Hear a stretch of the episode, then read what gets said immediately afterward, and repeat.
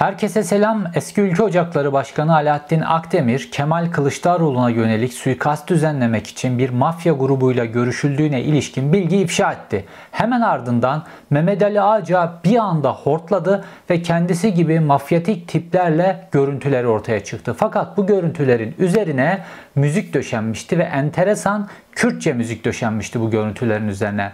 Bugünkü videomda bu görüntülerin müziksiz ortamda neler konuşulduğuna ilişkin sesleri dinleyeceğiniz, ağaca ne demiş, karşıdakiler ne demiş? filan sokaklarla ilgili ne demişler, ülkenin yönetimiyle ilgili ne demişler, Tayyip Erdoğan'la ilgili ne demişler, MHP ile ilgili ne demişler? Onlardan çok kısa ama çok çarpıcı olayı anlayacağınız ses kaydıyla birlikte bu görüntüleri yayınlayacağım. Ayrıca Deprem bölgesinde yağma yapan bir emniyet müdürü var biliyorsunuz. Deprem bölgesinde yağmalar engellensin diye gönderilmiş.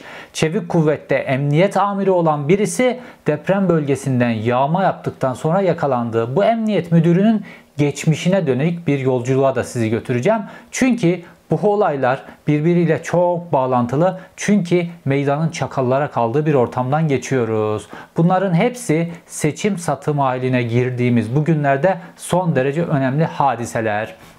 Yine bilgi dolu, yine dop dolu bir video ile karşınızdayım.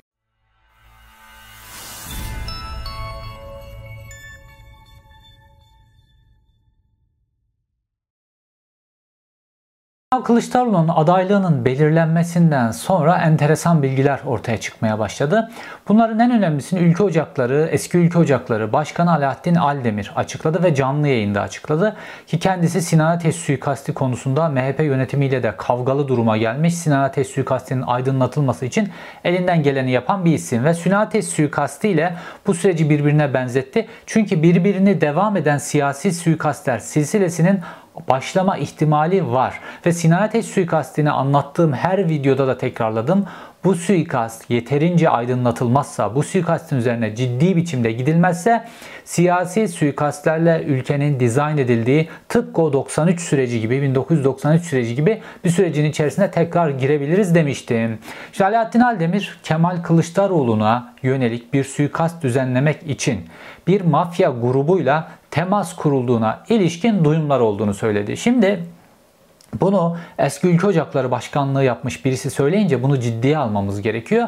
Çünkü biliyoruz artık bu gizli bir şey değil. Herkesin bildiği bir şey. Ülke ocakları genel başkanlığı yapmış kişiler, ülke ocakları başkanlığı yapmış kişiler yeraltı dünyasından gruplarla Türkiye'deki yeraltı dünyasındaki bu mafya gruplarının çok büyük bölümü aynı zamanda da milliyetçi, devletçi filan takıldıkları için ister istemez bilgi alışverişi, geçişkenlikleri filan bunlarla sürekli olarak temasları var. Dolayısıyla bu bilgi önemli bir bilgi ve canlı yayında açıkladı bu bilgiyi. Fakat bununla kalmadı. CHP Grup Başkan Vekili Özgür Özel Kemal Kılıçdaroğlu'na yönelik bir suikaste ilgili duyumlar aldıklarını teyit etti. Özgür Özel'de. Dolayısıyla hem CHP tarafından hem de sokağı bilen, mafya gruplarını bilen biri tarafından bu bilgiler teyit edildi ki bu isim Sinan Ateş'e yönelik suikast olabileceğine ilişkin de Sinan Ateş'i öncesinde uyaran, Sinan Ateş'i sevenleri uyaran bir kişi olduğu için de ekstra dikkate almamız gereken bir durum. Tüm bunlar olduktan sonra aniden Mehmet Ali Ağaca bir anda kamuoyunun önüne çıktı. Çok uzun zamandır kamuoyunda gözükmeyen Mehmet Ali Ağaca bir böyle video ile adeta gövde gösterisi yapan bir video çekilmişti. Bu videoda işte böyle kerameti kendinden menkul böyle işte uzun bıyıklı böyle mafyatik giyinen filan böyle onların bir değişik giyim tarzı var ve o tarzda döşenmiş bir ev böyle kendilerine göre lüks gördükleri bana göre inanılmaz rüküş bir evde çekilmiş bir videoyu paylaştılar. İşte koruma kıyafeti giydirilmiş böyle safari e, gömlekler giydirilmiş kişiler vesaire bir video paylaştılar. Fakat videonun üzerine ses döşenmişti ve Kürtçe bir müzik döşenmişti. Bu şekilde bu video çevrime girdi. Şimdi o videodaki bazı figürleri biliyorum. Bunlar İstanbul piyasasında galericilik yapan böyle çok lüks araçlar satan ve bu lüks araçlarla işte Maybach'lar, S serisi Mercedes'ler, ondan sonra Range Rover'lar filan böyle e, Chevrolet'ler filan bunlarla videolar paylaşan, Instagram'da böyle piyasa yapan tipler. Bunların ayrıca sosyal medya ekipleri var. Sürekli böyle sürekli onların videolarını çekip paylaşıyorlar. Ve bu oradaki o ortamdaki o bir iki galerici aslına bakarsanız bunlar tefeci aslına bakarsanız. Bu galericilikle tefecilik filan İstanbul'da biraz böyle baş başa gider bir durum var. Bunlar böyle videolar paylaşıyorlar ve bunlar Kürt. Bu oradaki o ortamda bulunan bir iki kişi Kürt. Dolayısıyla zannedersem ortamın çok böyle arka planındaki böyle mevzuları çok anlamayan bunlar paylaştılar ve buradan sızdı bilgi. Ve nihayetinde o ev sahibi de bu videonun ortaya çıkmasından sonra başka bir video yayınladı ve bu videonun ortaya çıkmasından son derece rahatsızdı. Fakat Video paylaşılırken dediğim gibi üzerine Kürtçe bir müzik döşenmişti ve bütün web sitelerinde bu Kürtçe müzikli hali paylaşıldı. Fakat buna rağmen tam bu Kemal Kılıçdaroğlu'na suikast iddiasından sonra ve bunun içerisinde de bir mafya grubunun olduğu iddiasından hemen sonra Mehmet Ali Ağca ki suikastlerle bilinen, tarihi suikastler tarihi olarak bilinen bir kişi. Papa suikasti, Abdi İpekçi suikasti gibi pek çok suikastin, solculara yönelik işlenmiş suikastlerin filan o 80'ler döneminin en karanlık isimlerinden biri ve siyasi suikast dediğiniz zaman Türkiye Cumhuriyeti tarihinde aklınıza gelecek ilk isim diyebileceğimiz kişi. Bunun görüntüsünün bu şekilde üzerine müzik döşenmiş haliyle bile ortaya çıkması yeterince bir tepki uyandırdı. Herkes burada bir mesaj verildiğine ilişkin bir e, yorumda bulundular. Fakat bu mesajı Kemal Kılıçdaroğlu ve genel anlamda Millet İttifakı altılı masa alacak mı almayacak mı o ayrı kısım. Fakat böyle bir diş gösterme mevzusu olduğu son derece açık. Şimdi size bu görüntülerin üzerine müzik döşenmemiş halini, o görüntülerde kim ne demiş onları yayınlayacağım. Şimdi bunlar bu ortama cemaat derler. Cemaat kurmak derler böyle. Ve bu cemaat kurmalar da böyle oturup da birlikte yemek yiyip muhabbet yapmak için değildir. Bir amacı vardır o cemaat kurmanın. Ya işte iki taraf barıştırılır ya işte birinin birinden çok büyük alacağı vereceği vardır. Orada tahsilat meselesinde araya girilir filan. Ya da bir suikast şu bu işlenmiştir. Kan parası şu bir vardır. Ya da bir yere çökülecektir. O çökmenin sonrasındaki paylaşımı ile ilgili mesele vardır. Ya da birisi ortadan kaldıracaktır. Onunla ilgili konuları tartışmak için bu cemaatler kurulur. Kendi deyimleriyle yeraltı dünyasında cemaat kurma deyimi söylenir. Bu şekilde bunlar bir cemaat kurmuşlar. Bunlar bu mafyatik tipler. Ondan sonra ve o cemaatin içerisine de Mehmet Ali Ağacı da orada ve siyasi bazı konuları konuşuyorlar. Şimdi bu videolardan birincisini izleyelim. Sonra devamına geleceğim. Düzelmeleri lazım sadece düzelmeleri var. Bence reisten başkası bir ülke yönetemez. Bence Diyoruz biraz hemen hemen toparlasın. öyle. Şu anda Değil mi? şu anda görünen öyle. Biraz toparlarsa, biraz da sağlığına dikkat ederse diyorum, ülkeyi daha iyi yönetecek. Abi bu ülke hiçbir zaman tek şahıs üstüne kurulmamıştır. Ya Herkes kurulmadı da abi şu an sistemi kendi kurdu abi. Nasıl eskiden bir e, devletin içinde MHP teşkilatı emniyette gitmezdi. Şimdi AK Parti de sistemi çok güzel kurdu. Şimdi pek çok insan diyecek ki bu alanda toplananların ismi işte bunlar böyle çakal diyecek. Evet hakikaten de bu insanlar çakal oradakilerin hepsi ve bunlar her şeyi yapmaya müsait tipler. Ve bu böyle her şeyi yapmaya müsait tiplerin de böyle çok kaybedeceği bir şeyleri olmadığı için aslında bir yönüyle de tehlikelilerdir. Fakat orada enteresan bir şey söylüyor. Diyor ki Mehmet Ali Ağacı da bunu doğruluyor. Diyor ki reisten başkası bu ülkeyi yönetemez diyor. Mehmet Ali Ağacı da evet öyle görünüyor diyor. Düzelmeleri lazım sadece.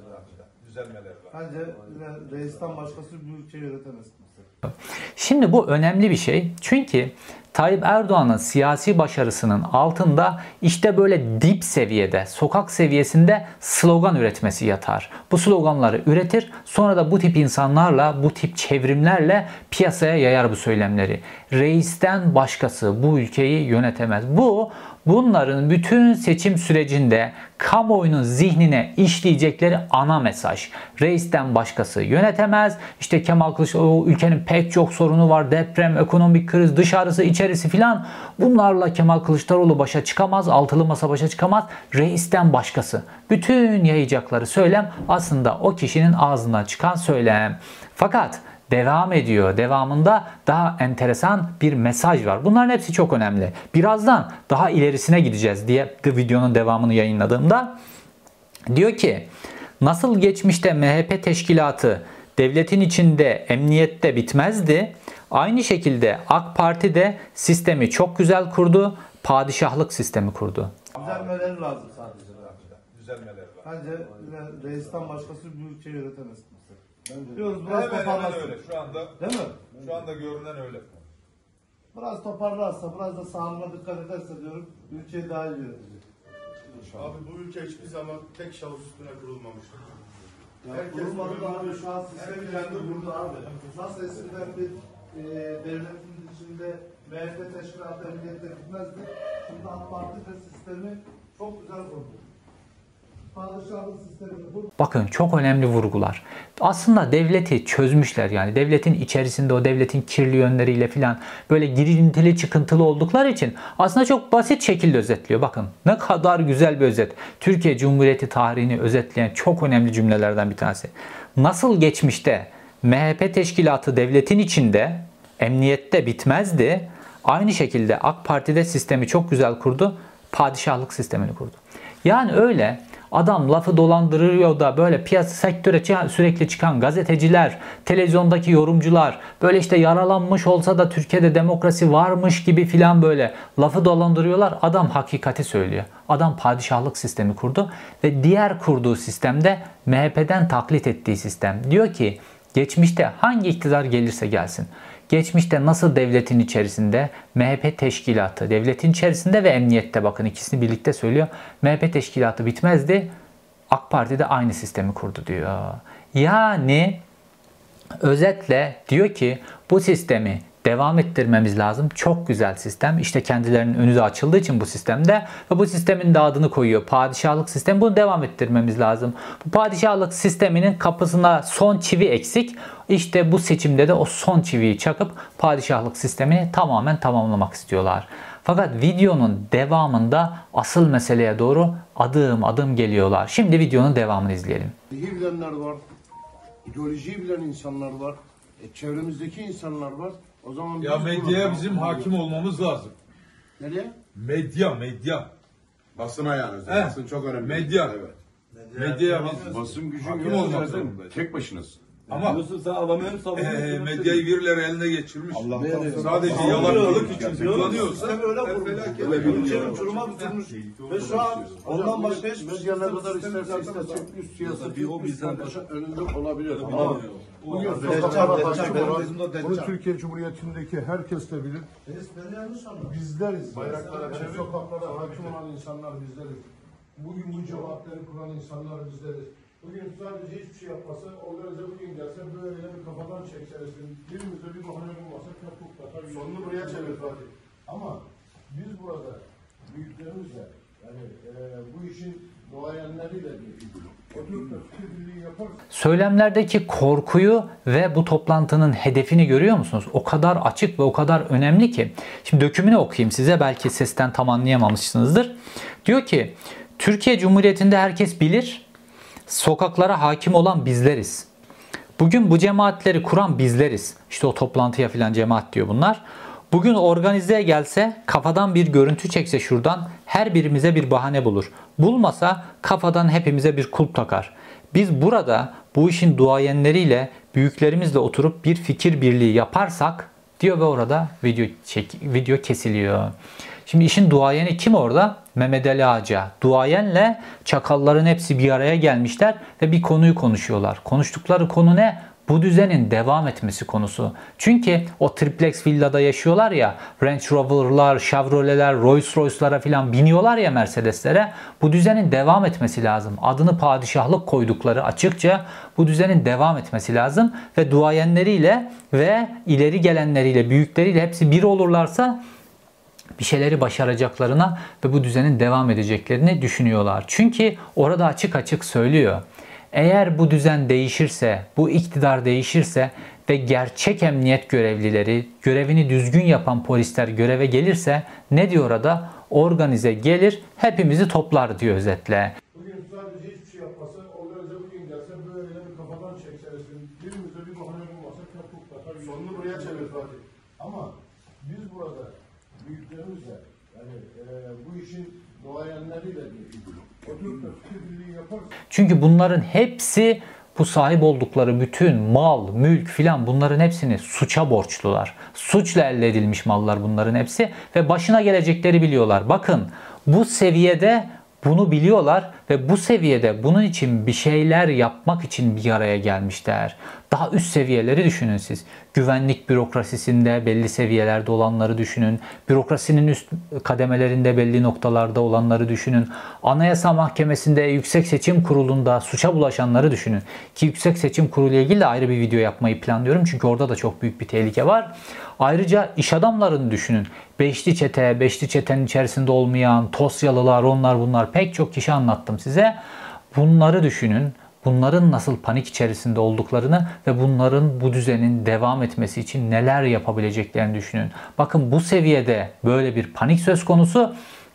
Çünkü biliyorlar ki Kemal Kılıçdaroğlu gibi sol kökenli birisi gelirse solcuların ilk uğraşacakları kişiler işte bu tip mafyatik gruplar ve bunlara yol veren bürokrasi. Bunlarla uğraşacağı için kendilerinin tehlikede olduklarını biliyorlar ve bu düzenin devam etmesini istiyorlar. Aynı şekilde de Mehmet Cengizler, Fuat Tosyalılar, başka Beşli Çetenin içerisindeki bütün iş adamları vesaire bunlar da biliyorlar. Dolayısıyla bu düzenin devam etmesi için ellerinden geleni bu iki aylık periyotta yapacaklar. Şu an muhalefet böyle sanki seçim kazanılmış gibi bir rehavet içerisinde gerçek bu değil. Bu adamlar çakal seviyesinden en tepedekilere kadar olacakların farkındalar ve bununla ilgili söylem geliştirmeden kendi çaplarında yapabilecekleri şeylere kadar yapmaya kararlılar ve Kemal Kılıçdaroğlu'na yönelik bir suikast girişimi de bu sebeple dikkate alınmalı. Adamlar kan akıtmaktan çekinmiyorlar bakın. Sinan Ateş olayında gördük çok net biçimde. Sinan Ateş'i Ankara'nın göbeğinde AK Parti merkezine birkaç yüz metre mesafede güpe gündüz kurşunların hedefi yaptılar ve öldürdüler. Adamlar önlerine çıkan kişiyi öldürme konusunda kararlılar. Çünkü çok büyük şeyler var kaybedecekleri. Kaybedecekleri şeylerin büyüklüğü bunları hırslı hale getiriyor.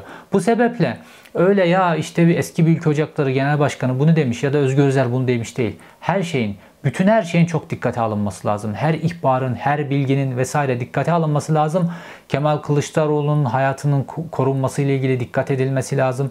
Bu seçim sürecinin sağlıklı yürütülebilmesi için her şeyin seferber edilmesi lazım. Bu iki aylık süreci herkesin canını dişine takarak çalışması lazım. Çünkü padişahlık sistemine geçişte son çiviyi çakmak üzereler. Buradan geri dönüşün olabilmesi için herkesin çalışması lazım. Şimdi bu düzen nasıl kuruldu? Bu polisler bu tiplere nasıl yol veriyorlar? Bu tipler bu polisleri korumak için neden bu kadar bu tip polisleri korumak için neden bu kadar bu düzeni korumak için seferber filan bunları o deprem bölgesinde yağma yapan polisin örneği onun geçmiş üzerinden anlatacağım size. Fakat önce bu konuyu bitirmeden birkaç şey söylemem gerekiyor. Türkiye Cumhuriyeti'ndeki herkes de bilir. Bizleriz. Bayraklara. Sokaklara hakim olan insanlar bizleriz. Bugün bu cevapları kuran insanlar bizleriz. Adam videoda ne diyor? Sokaklara hakim olan bizleriz. Oysa özgür bir ülkede, mutlu bir ülkede sokaklara hakim olan çocukların cıvıltıları olmalı. Geçenlerde deprem bölgesinde bir görüntü vardı. Hakikaten o görüntüyü yayınlamaya içim el vermiyor. Deprem bölgesinde enkazların döküldüğü yerde kepçelerle enkazların toplanıp getirilip döküldüğü yerde o enkazın arasından bir kız çocuğunun cesedi böyle oradan fırlamış ve görevli gidip böyle ellerinde eldiven o kız çocuğunu böyle kolundan çekip oradan çıkartıyor.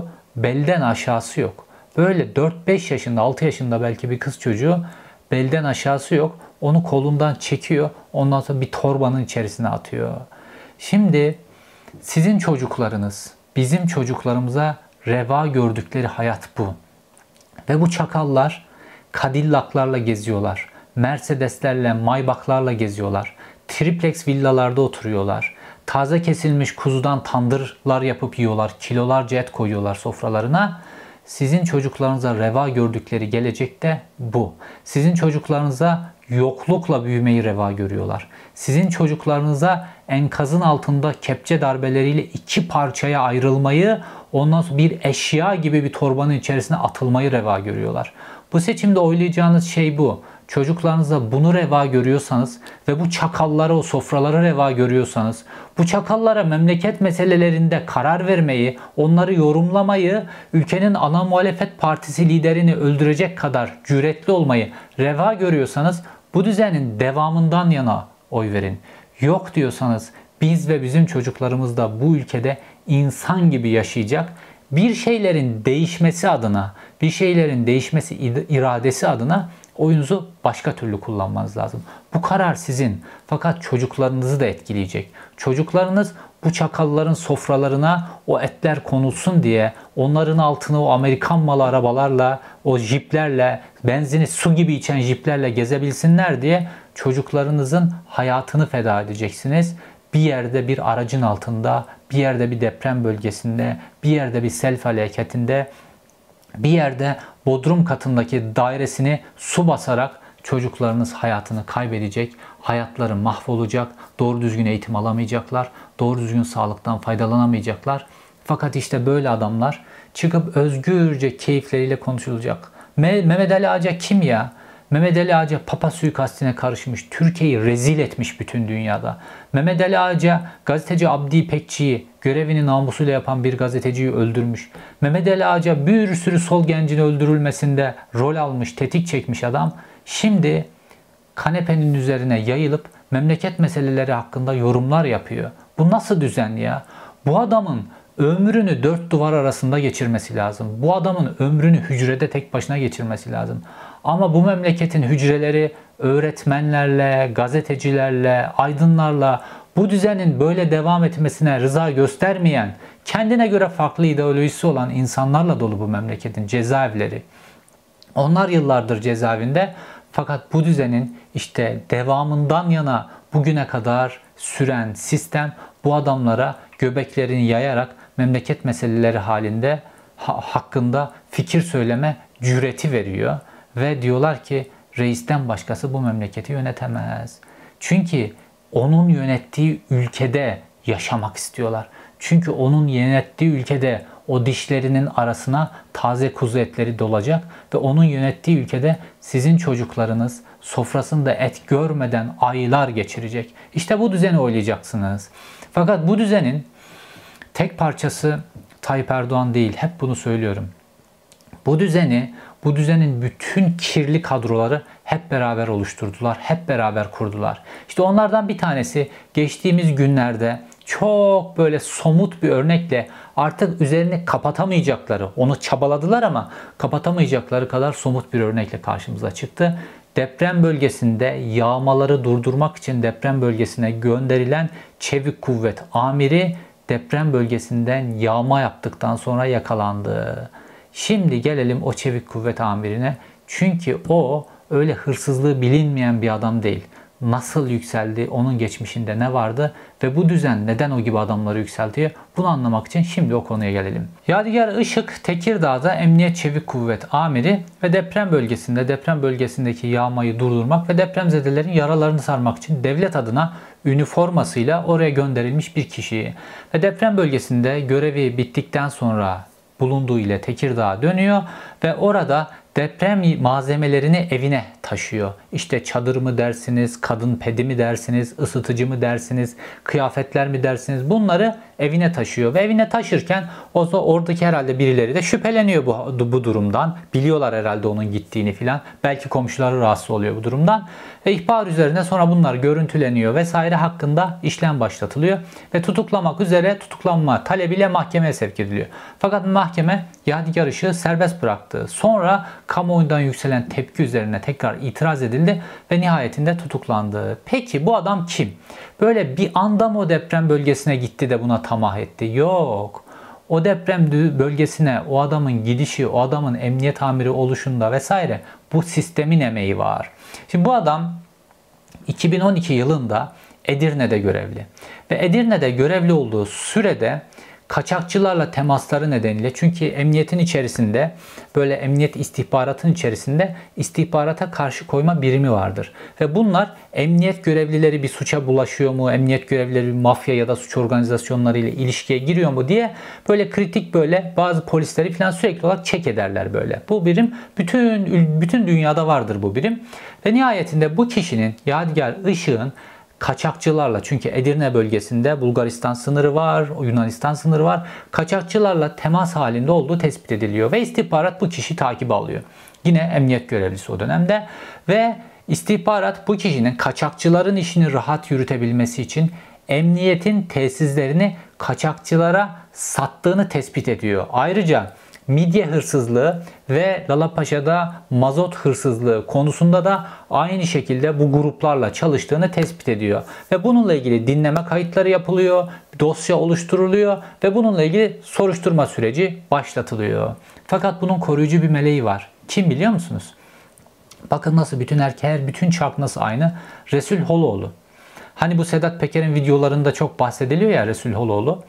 Ee, Süleyman Soylu'nun sağ kolu, emniyetin içerisindeki sağ kolu Süleyman Soylu onun üzerinden bütün komu organize eder. Kaçakçılık, organize, şubenin hepsini kontrol eder. Yani Türkiye'deki parayı, Türkiye'deki rantı, Türkiye'de asıl büyük montanlı işlerin döndüğü her şeyi Resul Holoğlu üzerinden takip eder ve emniyete de verebildiği kadar dizaynı Resul Holoğlu, Servet Yılmaz filan bu ekip üzerinden vermiştir. İşte Yadigar Işık'ın o zamanki koruyucusu da Resul Holoğlu. Çünkü o zaman Edirne'de Emniyet İl Müdür Yardımcısı pozisyonunda ve onun soruşturma sürecini sürekli olarak uzatıyor, uzatıyor, uzatabildiği kadar uzatıyor. Ve sonra ne oluyor biliyor musunuz? 17-25 Aralık yolsuzluk operasyonu oluyor. Sonrasında biliyorsunuz emniyeti darmadağın ettiler. Sonrasında bir anda herkes biz kumpasa uğradık oldu. Ve bu Yadigar Işık da gidiyor diyor ki bakın benim telefonumu dinlemişler falan benim telefonumu dinleyenler bu sürülen polisler ben kumpasa uğradım filan. Hemen dosyasını sen de kumpasa uğradın diye kapatıyorlar. Adamı ondan sonra yükselmesine devam ediyor. Normalde buradan aldığı cezayla bu adam böyle emniyet amiri falan olamaz. Hatta meslekten ihraç edilir bu adam. Polisliği biter. Normalde cezaevine girmesi lazım. Emniyetin tesislerini kaçakçılara satıyor. Sınır güvenliğini tehlikeye atıyor. Ülkenin en önemli konusu sınır güvenliği. Bunu tehlikeye atıyor. Fakat bu dosyanın üzerini kapatıyorlar. Fakat nerede patlak verdi? Depremde. Adam o kadar şerefsiz bir adam ki deprem bölgesinde depremzedeler için gönderilmiş yardım malzemelerini çalıyor. Yani onları öldürmekle eşdeğer o insanların o yardım malzemelerine ihtiyacı var. Kadın petlerini çalmış ya. Ya kadınlar artık böyle sosyal medyadan seslerini duyurdular ya. Hijyen malzemesi lazım diye depremzede kadınlar. Sen buraya gidip onu çalıyorsun. İşte böyle bir adam. Bu adam nasıl o pozisyona geldi? Bu adam nasıl emniyet amiri oldu? İşte önü böyle açıldığı için. Bakın bu yine böyle e, basit diyebileceğimiz bir mesele diyebiliriz. Bu tip bunlar sonuçta güvenlik görevlileri. Bunlar öyle noktalarda öyle şeyler yapabilirler ki böyle onlarca insanın hayatına mal olur. İstiklal saldırısı böyledir nitekim. Başka meselelerde de patlamalarda da böyledir. Liyakatsiz görevliler, görevini yapmayan görevliler, yükünü tutmakla e, meşgul olan görevliler, torbasını doldurmakla meşgul olan görevliler Ondan sonra teröristler de cirit atıyor, patlamalar da oluyor memlekette. Memleketi soyan da soyana, mafyada oturup ülkenin geleceğiyle ilgili dizayn yapmak için toplantı yapıyor mafyada ondan sonra. Niye?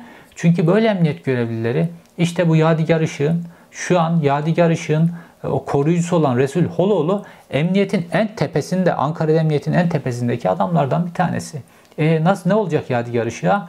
Eğer kamuoyunun tepkisi olmasaydı bakın serbest bırakıldıktan sonra bu dosyayı bir şekilde üzerini kapatacaklardı. Kamuoyunun sosyal medyanın tepkisi nedeniyle adamı tutuklamak zorunda kaldılar. Ama herkesin bu dosyanın takipçisi olması lazım. Çünkü düzeni bu adamlara bırakmamamız lazım.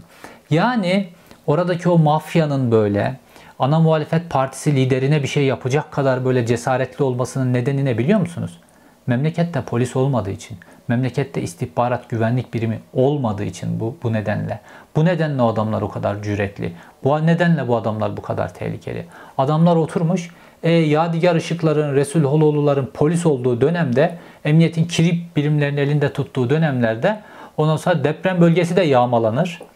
Bu tip mafya grupları ana muhalefet partisi liderini öldürmeyi düşünecek kadar cesaret bulurlar kendilerinde.